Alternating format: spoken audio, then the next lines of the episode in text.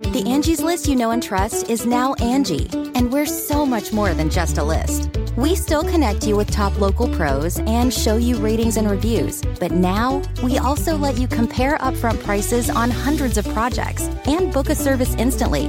We can even handle the rest of your project from start to finish. So remember, Angie's list is now Angi, and we're here to get your job done right. Get started at Angi.com. That's A N G I, or download the app today.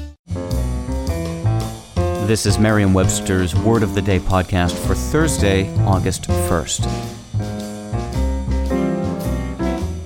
Brought to you by the new Merriam Webster's Advanced Learners English Dictionary, designed for students and teachers of English as a second language. Learn more at learnersdictionary.com. Today's word is boffin, spelled B O F F I N. Boffin is a noun that means a scientific expert especially one involved in technological research. Here's the word used from an article by Alice Rawsthorn in the New York Times. Unlike innovation, invention has escaped being stereotyped by management theorists and still conjures cheerful images of idealistic boffins and amateur inventors showing off their contraptions at Maker Faires.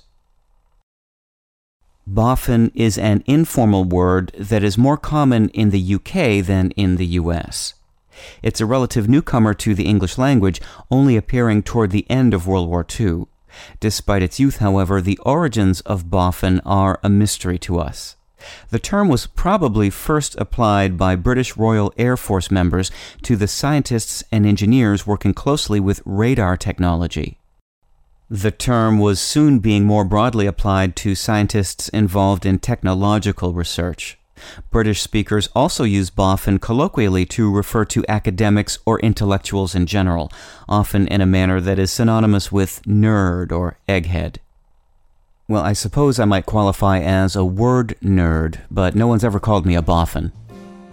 Visit the all new learnersdictionary.com, the ultimate online home for teachers and learners of English. A free online dictionary, audio pronunciations, custom study lists, and interactive exercises are available now at learnersdictionary.com.